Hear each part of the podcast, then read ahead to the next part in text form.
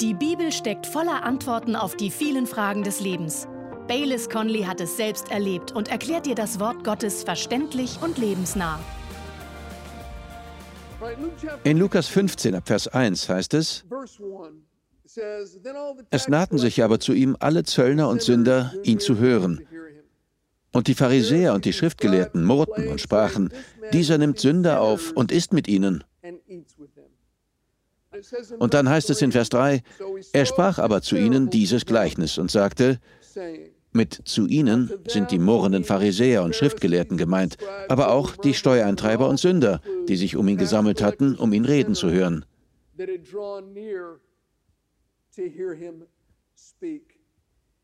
Beachten Sie, dass es heißt, er sprach aber zu ihnen dieses Gleichnis. Gleichnis in der Einzahl. Und das Gleichnis hat drei Teile. Es sind keine unterschiedlichen Gleichnisse, sondern drei Perspektiven des gleichen Gleichnisses, drei verschiedene Phasen, drei verschiedene Teile, wenn man so will. Und wir brauchen alle davon.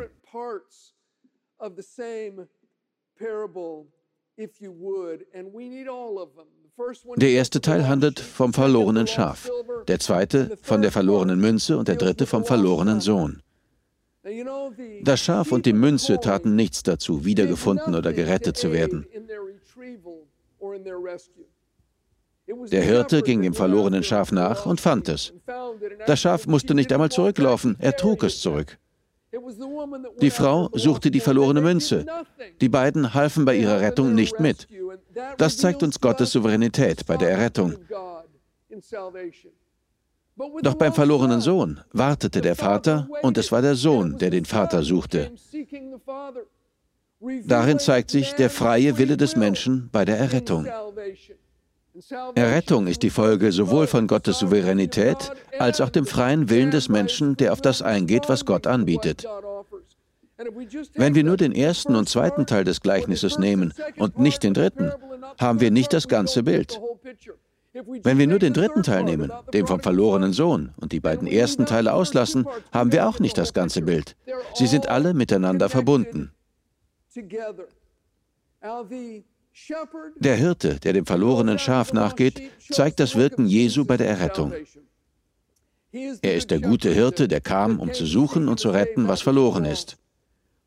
Die Frau, die die Lampe anzündet und in ihrem Haus nach der Münze sucht, zeigt das Wirken des Heiligen Geistes bei der Errettung, denn der Heilige Geist bringt Erleuchtung.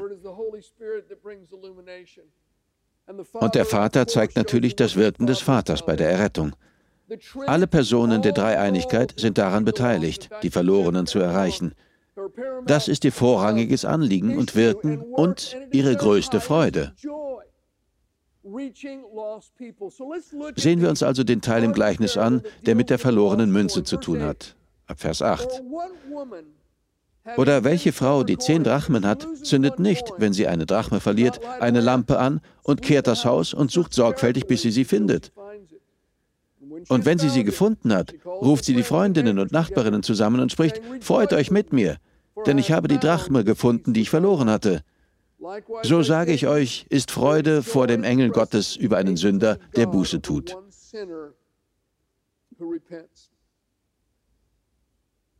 Zu diesem Teil des Gleichnisses möchte ich sieben Gedanken weitergeben, die mit der verlorenen Münze zu tun haben. Erstens, die Münze wusste nicht, dass sie verloren war. Der Sohn war vorsätzlich und in vollem Bewusstsein weggelaufen, der verantwortungslose Sohn. Das Schaf wusste wahrscheinlich, dass es sich verlaufen hatte, obwohl Schafe ziemlich dumme Tiere sind. Es hatte sicherlich eine vage Vorstellung davon, dass es sich nicht mehr in der Gesellschaft der Herde und unter der Fürsorge des Hirten befand. Doch die Münze, ein lebloses Objekt, hatte kein Bewusstsein. Ihr war nicht klar, dass sie verloren war. Und deswegen beunruhigte ihr Zustand sie auch nicht. Manche Menschen sind wie der verlorene Sohn andere wie das verlorene Schaf. Und es gibt auch Menschen, die wie die verlorene Münze sind. Ihnen ist nicht bewusst, dass sie verloren sind. Sie empfinden keine Unruhe darüber, dass sie von Gott getrennt sein werden oder über die Ewigkeit, die ihnen bevorsteht. Doch in der Geschichte arbeitet Gott gewissenhaft und sorgfältig darauf hin, selbst solche Menschen zu retten. Wie macht er das? Fragen Sie jetzt vielleicht. Durch den Heiligen Geist, der durch seine Gemeinde wirkt. Das Bild dafür ist die Frau, die das Haus nach der Münze durchsucht. Und in ihrem Suchen steht sie für den Heiligen Geist, der durch die Menschen wirkt, die zu Gott gehören. Sie tut zwei Dinge, alle zusammen zwei Dinge. Erstens, sie fegt mit einem Besen. Dieser Besen steht für das Evangelium. Gott benutzt das Evangelium, um das Gewissen von Menschen zu wecken. So steht es in Römer 1, Vers 16, denn ich schäme mich des Evangeliums nicht, ist es doch Gottes Kraft zum Heil jedem Glaubenden. Und in Römer 10, Vers 14 heißt es, wie sollen sie nun den anrufen, an den sie nicht geglaubt haben? Wie aber sollen sie an den glauben, von dem sie nicht gehört haben? Wie aber sollen sie hören ohne einen Prediger? Und in Vers 17 des gleichen Kapitels heißt es, also ist der Glaube aus der Verkündigung, die Verkündigung aber durch das Wort Christi. In anderen Übersetzungen heißt es, der Glaube wird durch das Hören des Wortes geweckt. Oder der Glaube wird durch das Wort geboren. Gott gebraucht die Botschaft, um das Gewissen von Menschen zu wecken. Sie ist die Kraft Gottes zur Errettung. Doch wer die Botschaft nicht hört, kann auch nicht glauben. Mir begegnete der Besen des Evangeliums zum ersten Mal, als mir ein zwölfjähriger Junge im Park von Jesus erzählte. Ich war total kaputt, drogenabhängig und hatte alle möglichen Probleme. Und in weniger als einem Jahr fegte dieser Besen des Evangeliums alles falsche Denken weg und alle Lügen, die ich geglaubt hatte, und brachte mich in eine Beziehung zu Jesus. Wir müssen den Besen des Evangeliums benutzen. Wir müssen das Evangelium predigen. Wie sollen sie an den glauben, von dem sie nicht gehört haben? Wie sollen sie hören ohne Prediger? Der Glaube wird geweckt und lebendig durch das Hören von Gottes Wort. Doch die Frau tat noch etwas anderes, bevor sie den Besen nahm und fegte, und das ist das Zweite. Sie zündete eine Lampe an. Das ist ein Symbol für die Erleuchtung durch den Heiligen Geist. Und das geschieht, wenn wir beten. Bevor wir fegen, sollten wir die Lampe anzünden.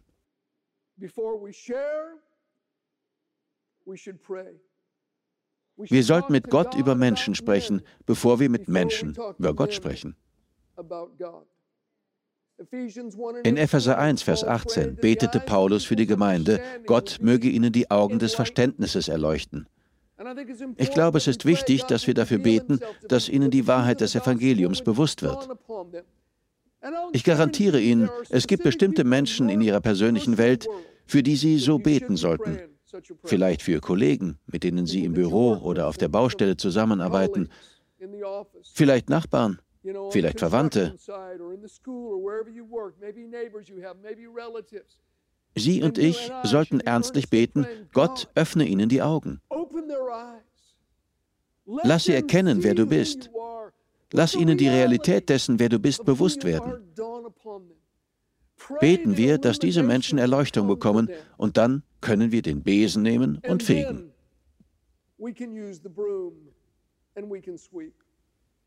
Ich denke, wir sollten auch beten, dass der Heilige Geist uns erleuchtet und in unserer Suche leitet dass er uns zeigt, wo wir suchen sollen und übrigens auch, wie wir den Besen einsetzen sollen. Die Frau zündet die Lampe an. Das bedeutet Erleuchtung für andere, aber auch für uns selbst. Nöte gibt es überall und ständig in unserem Umfeld. Ich garantiere Ihnen, es gibt Menschen in Ihrer Welt, in Ihrem Büro, in Ihrer Straße, von denen Sie es nie vermuten würden. Sie sind mit Ihrem Latein am Ende und sagen, Gott, wenn es dich wirklich gibt, dann zeig es mir. Wenn es dich gibt, dann hilf mir. Gott sucht jemanden, der eine Antwort auf dieses Gebet ist. Der zweite Gedanke, über den ich sprechen möchte, lautet, die Frauen einbeziehen. Jesus kam von einem verlorenen Schaf zu einer verlorenen Münze. Und er tat das, um die Frauen einzubeziehen.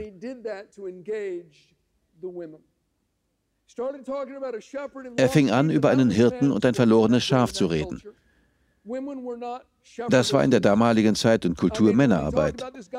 Es gab keine Hirtinnen. Als Jesus von dem Mann sprach, der die 99 Schafe verlässt und durch die Wüste wandert, das hätte keine Frau getan, allein in der Wüste herumlaufen. Das war in jener Kultur etwas, was ein Mann tat. Doch plötzlich schaltet Jesus um und fängt an, von einer Münze zu reden, die im Haus verloren gegangen ist. Mit dieser Geschichte konnte sich dort jede Frau sofort identifizieren. Dass im Gleichnis der Heilige Geist eine Frau gebraucht, um die Lampe anzuzünden und zu fegen, zeigt Gottes Wunsch, auch Frauen zu gebrauchen. Liebe Frauen, wir brauchen sie. Ohne sie sind wir komplett im Nachteil, wenn sie nicht ihre Rolle in Gottes großen Plan ausfüllen. Gott möchte Frauen gebrauchen. Im Psalm 68, Vers 12 lesen wir, der Herr erlässt einen Ausspruch, Siegesbotinnen, eine große Schar. In einer anderen Übersetzung heißt es, der Herr gab den Befehl und viele Frauen verbreiteten die Nachricht. Und warum Frauen?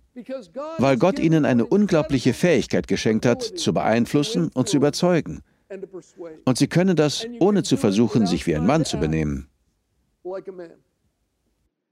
Denken Sie an die Frau aus Samarien, die Jesus am Brunnen traf. Mit nur wenigen Worten überzeugte sie eine ganze Stadt davon, Jesus eine Chance zu geben, was kurze Zeit später dazu führte, dass sich im Grunde die ganze Stadt bekehrte. Ich rede jetzt einmal ganz als Mann. Meine Damen, Sie sind bestechend und faszinierend. Sie sind mysteriös und unergründlich. Es ist schwer, Sie nicht anzuschauen. Sie sind unwiderstehlich. Sie sind motivierend. Sie haben Einfluss. Sie sind wunderbar, attraktiv und reizvoll. Sie sind fähig. Sie haben Bedeutung. Sie sind überzeugend. Sie sind einnehmend. Sie sind furchterregend. Sie sind hinreißend. Sie sind fesselnd. Sie haben Einfluss. Sie sind wunderbar, zauberhaft, bemerkenswert, außergewöhnlich. Sie sind ein Rätsel. Sie machen süchtig. Sie haben Einfluss. Sie sind erstaunlich. Sie sind wunderschön. Sie sind überwältigend, einzigartig, verblüffend und betörend. Sie haben Einfluss. Sie sind der Höhepunkt von Gottes Schöpfung, das schönste Beispiel seiner künstlerischen Genialität. Sie haben Einfluss, also lassen Sie Ihr Licht leuchten. Wir brauchen Sie. Sie können die Welt verändern, wenn Sie die gute Nachricht in die Welt tragen. Jesus bezog die Frauen in seine Geschichte ein.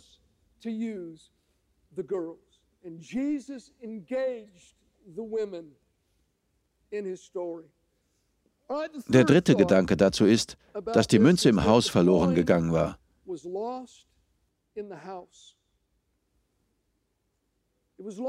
Der verlorene Sohn war in einem fernen Land verloren. Das Schaf war in der Wüste verloren. Aber die Münze war im Haus verloren gegangen.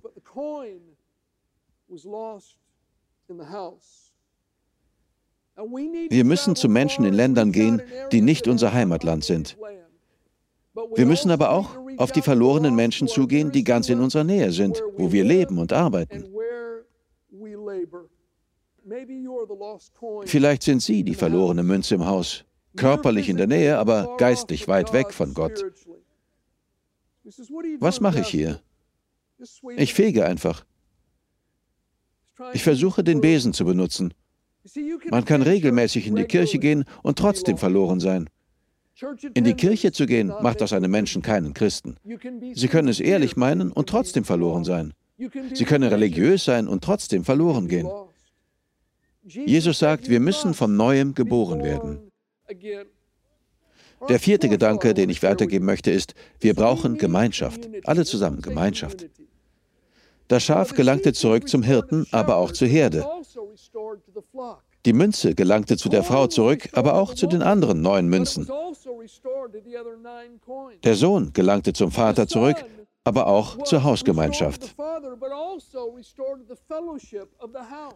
Gottes Plan ist es, uns zu retten und uns dann zu einem Teil einer Gemeinschaft von Christen zu machen. Die Bibel sagt im Psalm 68, Vers 7, Gott ist es, der Einsame in eine Familie bringt. Unsere Gemeindefamilie ist sehr wichtig für das geistliche Wachstum. In der Bibel heißt es, Der Körper wächst durch das, was jedes Gelenk beiträgt. Und im Psalm 92, Vers 14, die gepflanzt sind im Haus des Herrn, werden grünen in den Vorhöfen unseres Gottes. Sie brauchen, was andere haben. Ich brauche, was andere haben. Andere brauchen, was sie haben und geben können. Sie brauchen ihre Perspektive und Kraft. Der zweite Grund, es ist wichtig für die Sicherheit. Ich schaue viele Tiersendungen an, afrikanische Tiere und alles Mögliche, auch viel über Fische im Ozean. Mir gefallen Sendungen wie von National Geographic und so weiter. Wenn man darauf achtet oder etwas darüber weiß, fällt auf, dass Raubtiere ihre Beute immer erst versuchen, von der Herde zu isolieren. Ganz gleich, ob es jagende Löwen sind oder afrikanische Wildhunde oder Hyänen. Sie versuchen, die Beute aus der Sicherheit der Herde wegzubringen und sie von ihr zu trennen.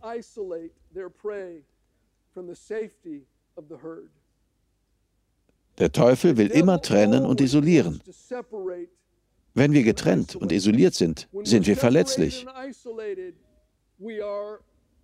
Und Isolation führt zu bizarren Gedanken. Sprüche 18, Vers 1. Wer sich absondert, sucht sein Begehren. Gegen alle Umsicht platzt er los. Der Teufel will uns immer isolieren, damit er uns übervorteilen kann. Manche sagen, ich gehe nicht in die Kirche, weil mich Leute in der Kirche beleidigt haben.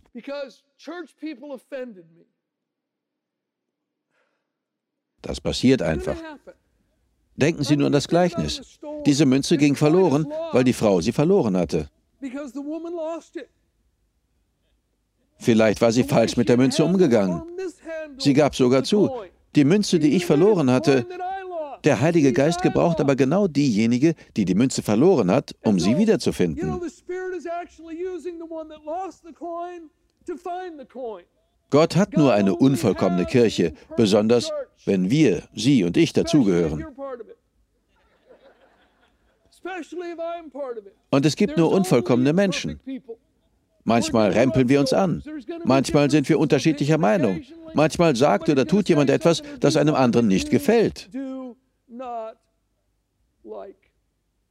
Gott hat uns so geschaffen, dass wir Gemeinschaft brauchen. Sie ist wichtig. Sie ist Gottes Idee. Nun ein fünfter Gedanke, der Wert der Münze. Die Frau suchte gewissenhaft, als hätte sie keine anderen Münzen. Der Hirte verließ die 99 Schafe in der Wüste, um dem einen nachzugehen. Der Vater war nicht damit zufrieden, einen Sohn zu haben, der nicht von zu Hause weg wollte. Sein Herz sehnte sich nach seinem verlorenen Sohn. Gott hat die Welt so sehr geliebt, aber er interessiert sich für den einen. Er interessiert sich für sie, für ihre Geschichte. Und er wird Himmel und Erde in Bewegung setzen, um den einen zu erreichen, um sie zu erreichen. Gott sieht keine Menschenmengen, er sieht den Einzelnen. Für Gott sind sie nie eine gesichtslose Person im Meer der Menschheit. Für Gott sind sie nie eine Nummer auf einer endlosen Liste. Gott sieht Einzelnen.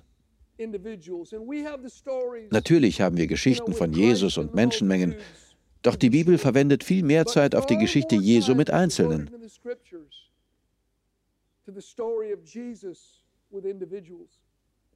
Mit dem blinden Bartimäus, mit Jairus, mit dem römischen Hauptmann, dessen Diener krank war, mit der syrophönizischen Frau, deren Tochter besessen war, mit der Frau am Jakobsbrunnen, mit dem besessenen Mann, der in Grabhöhlen lebte, mit der Frau, die beim Ehebruch ertappt wurde, mit Petrus Schwiegermutter, mit dem Mann mit der verkrüppelten Hand, mit dem Mann, der blind geboren worden war und aus der Synagoge geworfen wurde.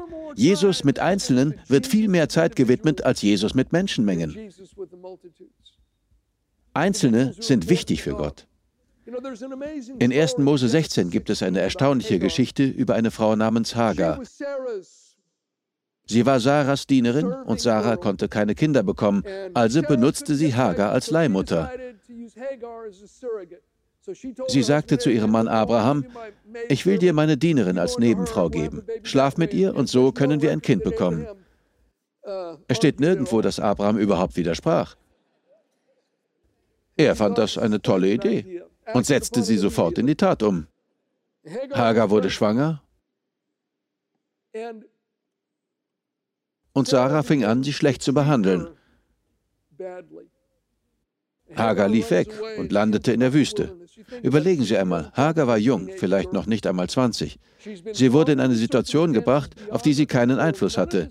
Nichts davon hatte sie sich ausgesucht. Und es sah so aus, als wäre ab jetzt das ganze Leben nur noch hart und elend. Sie sah schwarz für die Zukunft. Plötzlich fand sie dort in der Wüste eine Wasserquelle. Vielleicht saß oder lag sie weinend auf einem Stein. Plötzlich erschien ihr ein Engel Gottes und sprach mit ihr über das Kind, mit dem sie schwanger war. Der Engel sagte ihr die Zukunft dieses Kindes voraus, was der Junge tun und erreichen würde.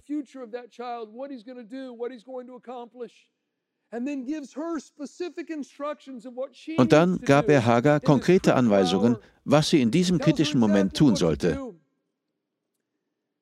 Hagar gab dem Ort einen Namen.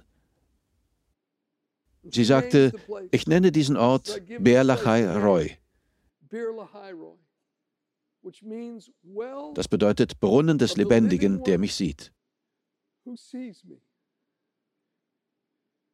Er sieht mich. Er sieht mich in meinem Schmerz. Er sieht mich in meiner Verwirrung. Er sieht mich in meiner Frustration. Er sieht mich. Liebe Freunde, er sieht sie. Er sieht sie, nicht bloß eine Menschenmenge. Sie haben für Gott mehr Wert, als sie wissen. Ich habe einen Freund, der vor Jahren mit Reinhard Bonke zusammengearbeitet hat und einige Jahre in seinem Team war. Das ist schon lange her, als Reinhard Bonke noch kleinere Open-Air-Versammlungen mit etwa 100.000 Zuhörern hatte.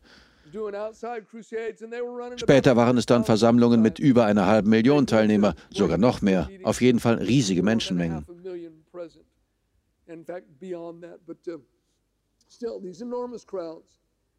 Und mein Freund erzählte, dass Reinhard einmal etwas Seltsames tat. Vor dieser riesigen Zuhörerschaft unterbrach er seine Predigt und sagte, heute ist jemand namens John hier. Ja, toll. Wahrscheinlich gab es mindestens tausend Johns unter den Zuhörern. Aber Reinhard sagte, heute ist jemand namens John hier. Gott hat dich gehört, John. Und dann predigte er weiter. Später arbeitete mein Freund mit all den Menschen, die auf die Einladung reagiert hatten. Tausende bekehrten sich. Und in der Nacharbeit begegnete mein Freund einem jungen Mann, der am Boden zerstört war. Unter Tränen erzählte er, meine Mutter hat mich gezwungen herzukommen. Ich habe zu ihr gesagt, das Ganze ist doch ein Schwindel, da ist nichts dran. Ich werde erst wissen, dass es Gott wirklich gibt, wenn dieser Mann von der Bühne aus meinen Namen aufruft.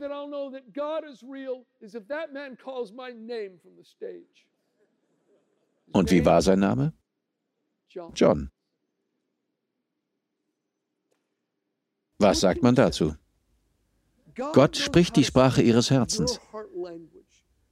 Vielleicht haben Sie nicht ein solches Erlebnis, aber Gott kann Sie so ansprechen, dass Sie wissen, dass er es ist und dass er Sie sieht.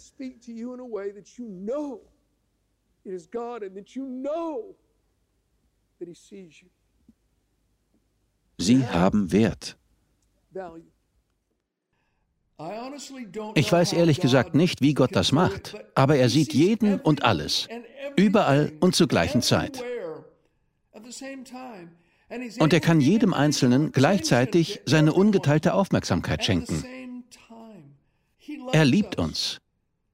Er kennt uns. Er kennt sie und ihre inneren Fragen. Er weiß, was sie glücklich macht. Er weiß, was sie traurig macht. Und er hat Pläne für ihr Leben. Ich möchte mit Ihnen beten. Wenn Sie noch nie Ihr Herz für Jesus geöffnet haben, beten Sie doch mit. Sprechen Sie es laut aus. Sagen Sie, Gott, ich komme jetzt zu dir. Ich glaube, dass du real bist und dass Jesus Christus dein Sohn ist.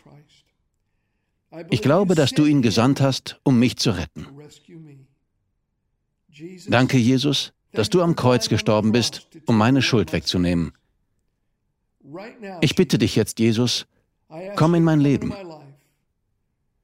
Ich glaube, dass du von den Toten auferstanden bist Ich gebe dir alles, was ich habe. In deinem Namen bete ich. Wenn Sie gerade mitgebetet haben, würden wir uns freuen, wenn Sie sich bei uns melden.